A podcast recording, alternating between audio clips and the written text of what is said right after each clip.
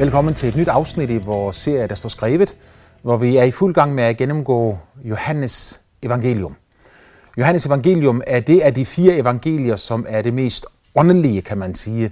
Øh, vi har set på i de tidligere programmer, at Johannes han skrev det her evangelium i slutningen af det første århundrede. Øh, han kendte til de andre tre evangelier, så når han følte, at han måtte skrive endnu et evangelium for at fortælle om de ting, Jesus havde gjort, så siger han for det første, at han har skrevet det evangelium for, at vi skal komme til tro på, at Jesus er Guds søn ved at læse det. Og så for, at når vi tror det, skal få en oplevelse i vores liv, nemlig at vi skal få liv i Jesu navn. Øh, og Johannes han kendte de tre første evangelium, evangelier, når han øh, skrev dette evangelium, men, øh, men her går han så ind og giver os forskellige detaljer, som vi ikke læser i de første tre. Øh, han begynder sit evangelium med en fantastisk udtalelse, når han siger, at i begyndelsen var ordet Jesus, og ordet var hos Gud, og ordet var Gud. Alt er blevet til ved det, og uden det blev intet til af det, som er. I det var liv, og livet var menneskenes lys. Og sådan begynder han med det samme med at beskrive, at Jesus før Gud i begyndelsen skabte himlen og jorden, var hos faderen, og at han af sin egen fri vilje valgte at blive født af en jomfru for næsten 2.000 år siden i en stald i Bethlehem, og at han, efter han var blevet født, voksede op og levede sit liv med den ene hensigt at række Guds frelse ud til mennesket. Guds frelse, dermed mener jeg, at Jesus havde den hensigt at bringe mennesket og Gud tilbage sammen igen.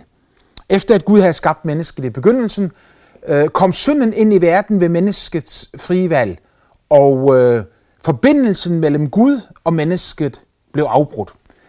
Det var ikke Guds vilje, og det var en stor smerte i hans hjerte. Derfor havde han en plan om, at han ville sende sin egen søn til jorden, og at hans egen søn skulle give sit liv for alle mennesker, så forbindelsen kunne blive genoprettet mellem Gud og mennesket. Her i Johannes evangelium, der øh, ser vi Jesus mere personlig, end vi ser i nogle af de andre evangelier. Øh, vi ser, hvordan han har forskellige samtaler med mennesker. Vi ser, hvordan han koncentrerer sig om enkeltpersoner. Og Johannes er da også nøje med at sige til os, at hvis han nu skulle have fortalt os alt, hvad Jesus havde gjort, ja, så mener han ikke engang, at øh, hele verden kunne rumme de bøger, som så måtte skrives, hvis vi skulle have fortalt alt, hvad Jesus havde gjort i enkeltheder.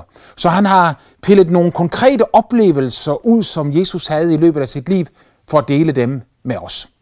Øh, vi har allerede set på i det første kapitel, hvordan Jesus der kaldte sine disciple helt personligt og havde et personligt fællesskab med dem.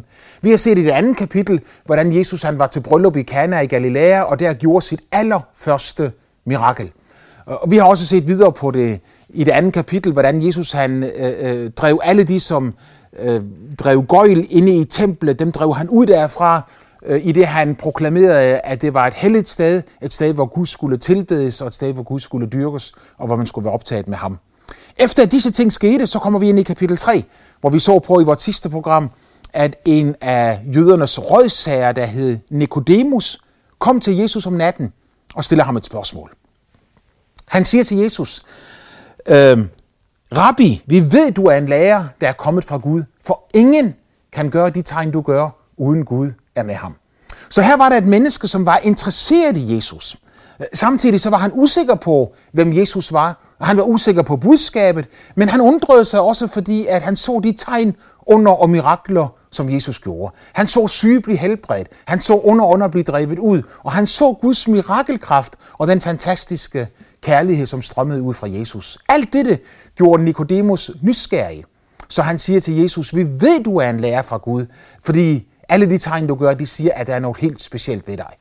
Øh, Jesus er ikke så interesseret i at tale om en hel masse religiøse ting, så han øh, sender spørgsmålet på en måde tilbage til Nikodemus igen, for han går direkte ind og rammer selve kernen af hele øh, den problemstilling, som Nikodemus han rejser. Og han siger til Nikodemus, et menneske må blive født på ny, hvis han vil se Guds rige. Og hvis han ikke bliver født på ny, så kan han aldrig opleve Guds rige. Øh, med det her, så siger Jesus, at han kom ikke for at give mennesket en ny religion. Han kom ikke for at give os en ny tro, en ny overbevisning, nye meninger og tanker og filosof, filosofier. Men han kom for at give mennesket et nyt liv i et nyt rige. Guds rige bliver i Bibelen beskrevet som et rige i retfærdighed, fred og glæde i Helligånden. Øh, når Paulus han siger det i Romerbrevet, så beskriver han selve tilstanden i Guds rige. Han siger, inde i Guds rige er retfærdighed. Der er ingen uretfærdighed, der er ingen synd, der er ingen ondskab. Inde i Guds rige er fred. En dyb fred, der er som floden, der overgår al forstand. Inde i Guds rige er glæde, siger han. Øh, og kærlighed er på en måde, hvad skal vi sige, selve grundloven for hele Guds rige. Og, og i Korintherbrevet, der siger Paulus også, at Guds rige består ikke i ord, men i kraft. Så han beskriver altså Guds rige som en tilstand af retfærdighed, fred, glæde og kraft. Og han siger til Nikodemus, at for at komme ind i dette rige her, så må du blive født på ny. Nikodemus forstår det ikke, og så siger, jeg kan da ikke på anden gang, for anden gang komme ind i min mors mave, og så blive født en gang til. Men Jesus siger, det er slet ikke det, jeg taler om, siger han. Det der er født af kødet, er kød. Men det der er født af ånden, er ånd. Og så taler han om en ny fødsel, en ny erfaring, en ny oplevelse med Gud, hvor Guds ånd kommer ned og tager bolig i menneskets ånd, og på den måde bringer Guds rige ind i det enkelte menneske. Så selvom det at øh, lære Jesus at kende starter i troens verden, så fortsætter det i en konkret erfaring af Guds ånd og af Guds kraft ind i et menneskes liv. En hver, som tager imod Jesus, vil også opleve Guds nærvær og Guds kraft i hans indre liv. Øh, oplevelser er selvfølgelig forskellige. Så jeg skal ikke på nogen måde komme ind her og så sige, at fordi du har taget imod Jesus, så skal du føle det lige på den måde og på den måde og på den måde. Men det jeg kan fortælle dig, det er, at øh, der er oplevelser forbundet med det at være en kristen. Ligesom der er oplevelser forbundet med det at blive født. Øh, et lille barn, der bliver født, det begynder at græde, det begynder at opleve omsorg, tryghed, varme øh, fra sine forældre og fra omgivelserne. Der er oplevelser forbundet med livet. I Jesus ønsker Gud, at du skal opleve hans rige og hans nærvær og hans kraft. Det, der er født af ånden, er ånd. Så når en kristen er en, der får Guds ånd ind i sig, øh, Paulus han siger, at ånden har taget bolig i jeres hjerter. Og det er netop det her, som er kendetegnet på det nye kristne liv. Øh, så får jeg Jesus til i øh, Johannes 3, 7 og 8 og siger, du må ikke undre dig over, at jeg sagde, I skal blive født på ny. Og så beskriver han det nye liv med, en, øh, med, med, med billedet af vinden, der blæser. Han siger, vinden blæser, hvorhen den vil. Og du hører den susen, men du ved ikke, hvorfra den kommer, eller hvor den farer hen. Sådan, siger Jesus, er det med enhver, som er født af ånden. Så han siger, et hvert menneske, som bliver født på ny, får lov til at opleve en frihed i sit liv, som han sammenligner med vinden, der blæser afsted.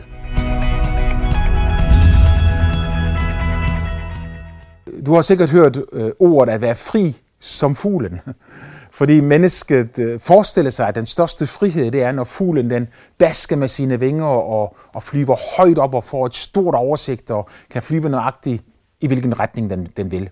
Øh, jeg vil her i dag lægge til det lille ordsprog og sige, fri som vinden. For, for vinden, det er jo den, der bærer fuglen oppe.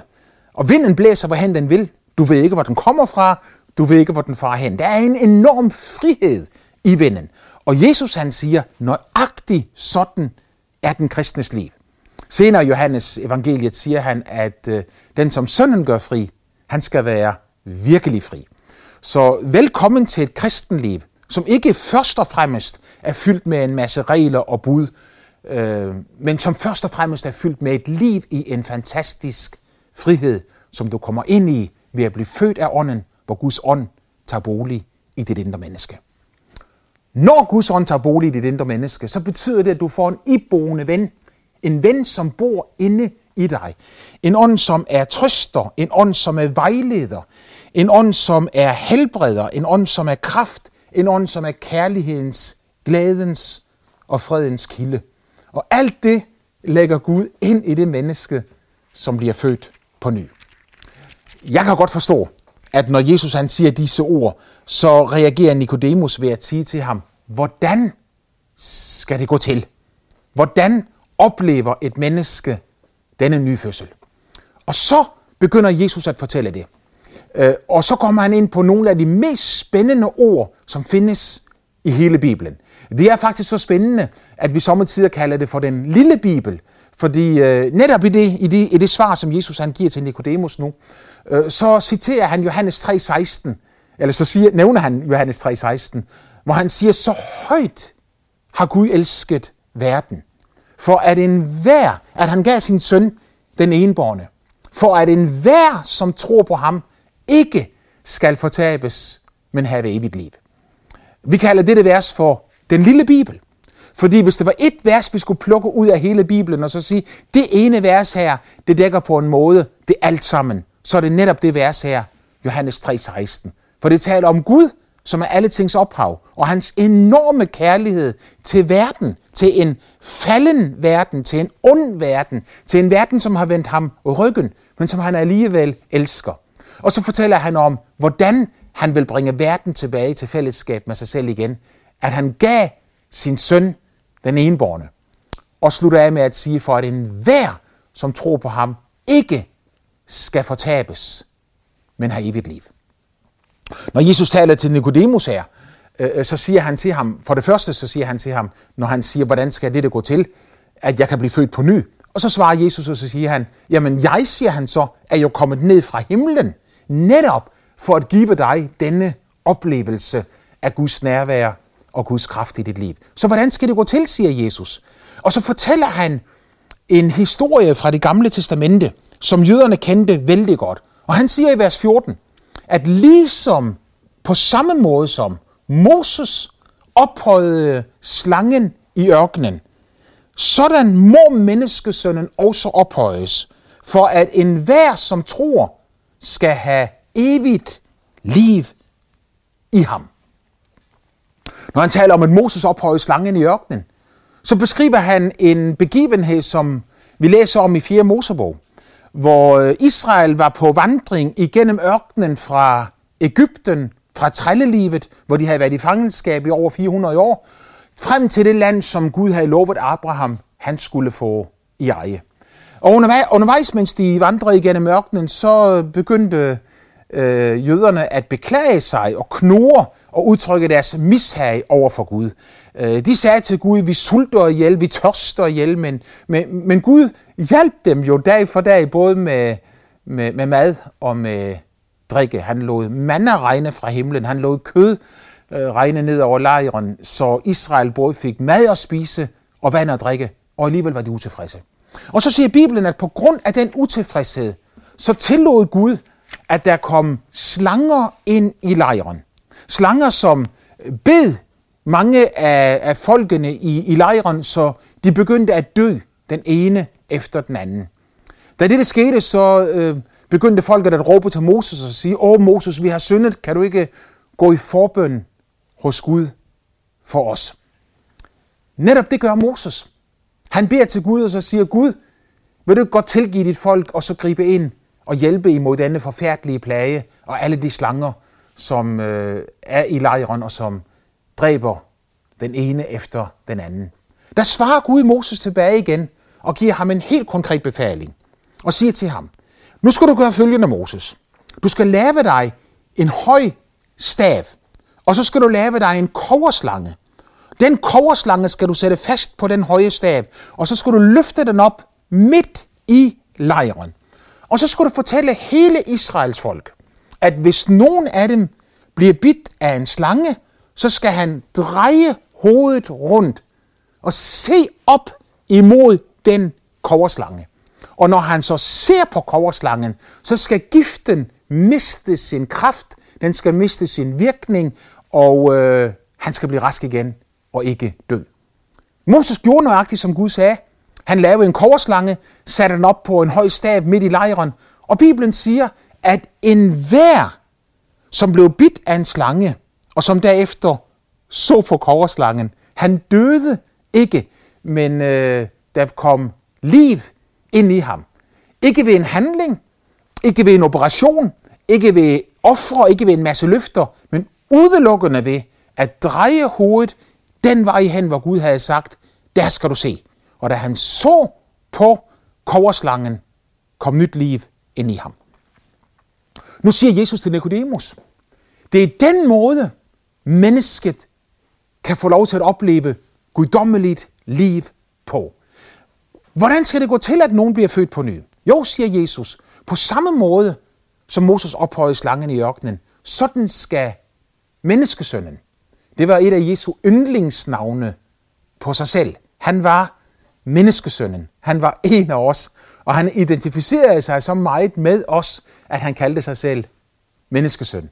Han siger på samme måde, som Moses opløftede slangen i ørkenen, sådan skal menneskesønnen løftes op fra jorden.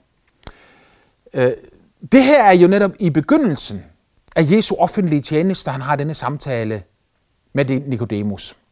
Vi møder Nikodemus igen, efter at Jesus er død og opstået fra de døde, hvor han stadigvæk tror på Jesus, og han kommer og, og, og beder om øh, øh, at få hans, hans læme og, og, og vil hjælpe og tage sig af øh, de ting, som sker efter Jesu opstandelse. Men her er det i begyndelsen af, han, af Jesu tjeneste, at han taler med Nikodemus. Og læg mærke til det her, at Jesus vidste helt fra begyndelsen af hensigten med, hvorfor han var på jorden. Han siger, på samme måde som Moses løftede slangen op, sådan skal menneskesønnen løftes op.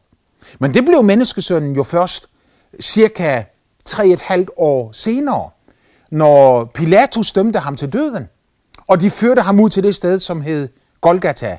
Der navlede ham fast til et kors, hvorefter de rejste korset op, og så hang Jesus der på korset og led døden for din skyld og for min skyld.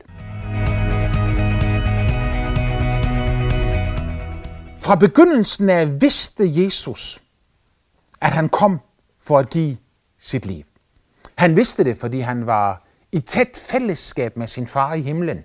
Og alt, hvad faderen sagde til ham, det gemte han i sit hjerte. I denne kommunikation med faderen fik han en åbenbaring om hele hensigten og meningen med sit liv. Og han holdt sig målet for øje hele tiden, siger skriften. Så det fortalte han Nikodemus på et tidspunkt, hvor Nikodemus han ikke fuldt ud forstod, hvad det var, Jesus talte om. Men Johannes han skriver det ned her bagefter, for at vi skal forstå, både at Jesus han hele tiden havde til hensigt at give sit liv for os, men også for at vi skulle forstå, at netop her ligger den store nøgle til at opleve Guds kraft i sit liv. Mennesker ud over hele jordkloden forsøger på at finde ud af, hvordan kan jeg komme i fællesskab med Gud. Nogle foretager bestemte handlinger, andre beder bestemte bønder, andre igen betaler et eller andet beløb, og andre igen lover Gud, Gud guld og grønne skove, hvis han bare vil komme og møde dem. Jesus han siger klart og tydeligt her, at der er kun én Gud, og der er kun én mellemmand mellem Gud og mennesket, nemlig mennesket Jesus Kristus.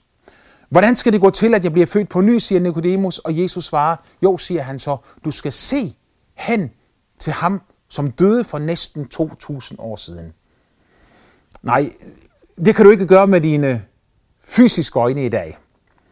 Øh, jeg har været øh, i Jerusalem en del gange.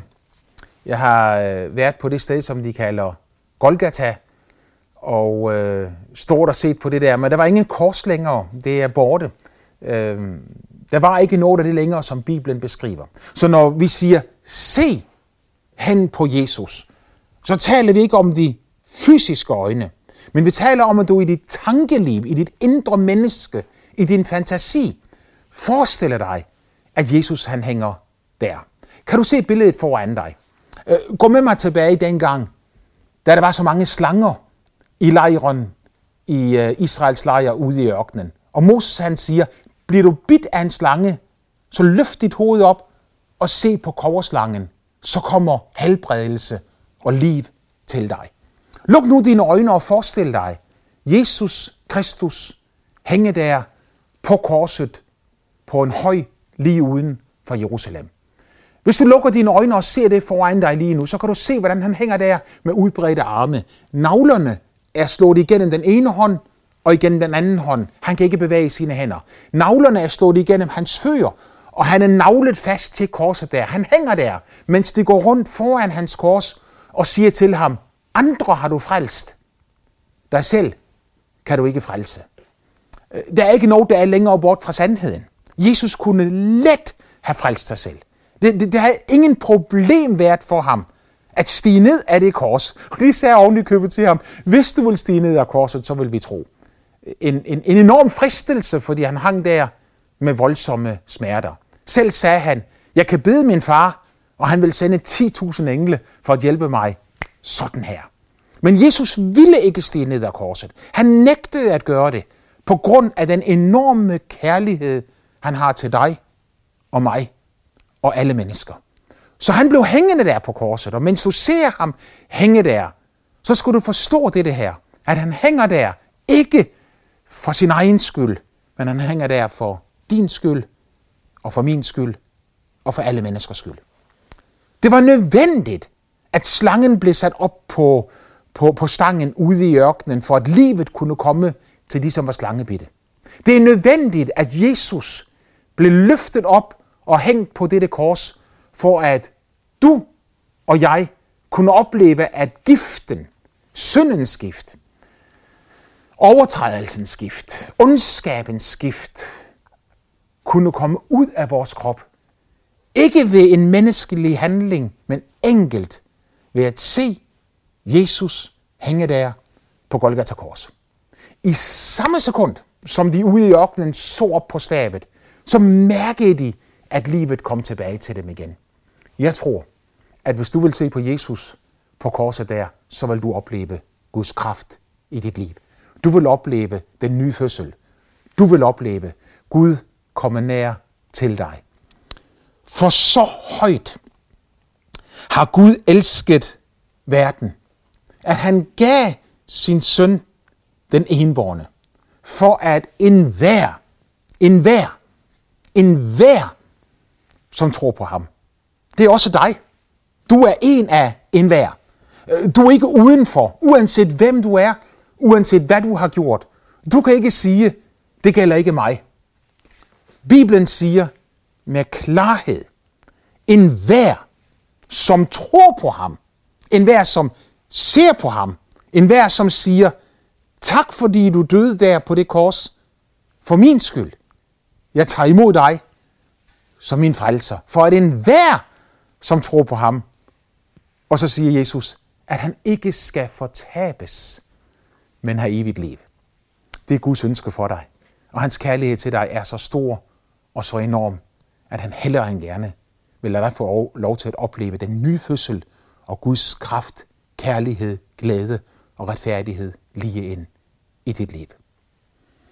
Kan jeg være sikker på, at han vil møde mig, når jeg beder til ham? Hm. Kunne det være, at han vil sige nej til mig? Hvordan skulle han kunne det? I Romerbrevet, der siger Paulus med tindrende logik, han som ikke sparede sin egen søn, han taler om far i himlen, han som ikke sparede sin egen søn, men gav ham hen for os alle. Ingen er undtaget. Han gav ham hen for os alle. Hvor skulle han kunne andet end give os alle ting med ham. Siger du, hvis Gud ville sige nej til dig, hvis Gud ville sige, det her tilbud gælder ikke dig, så var hans søn jo død forgæves. Så havde han bragt et forgæves offer.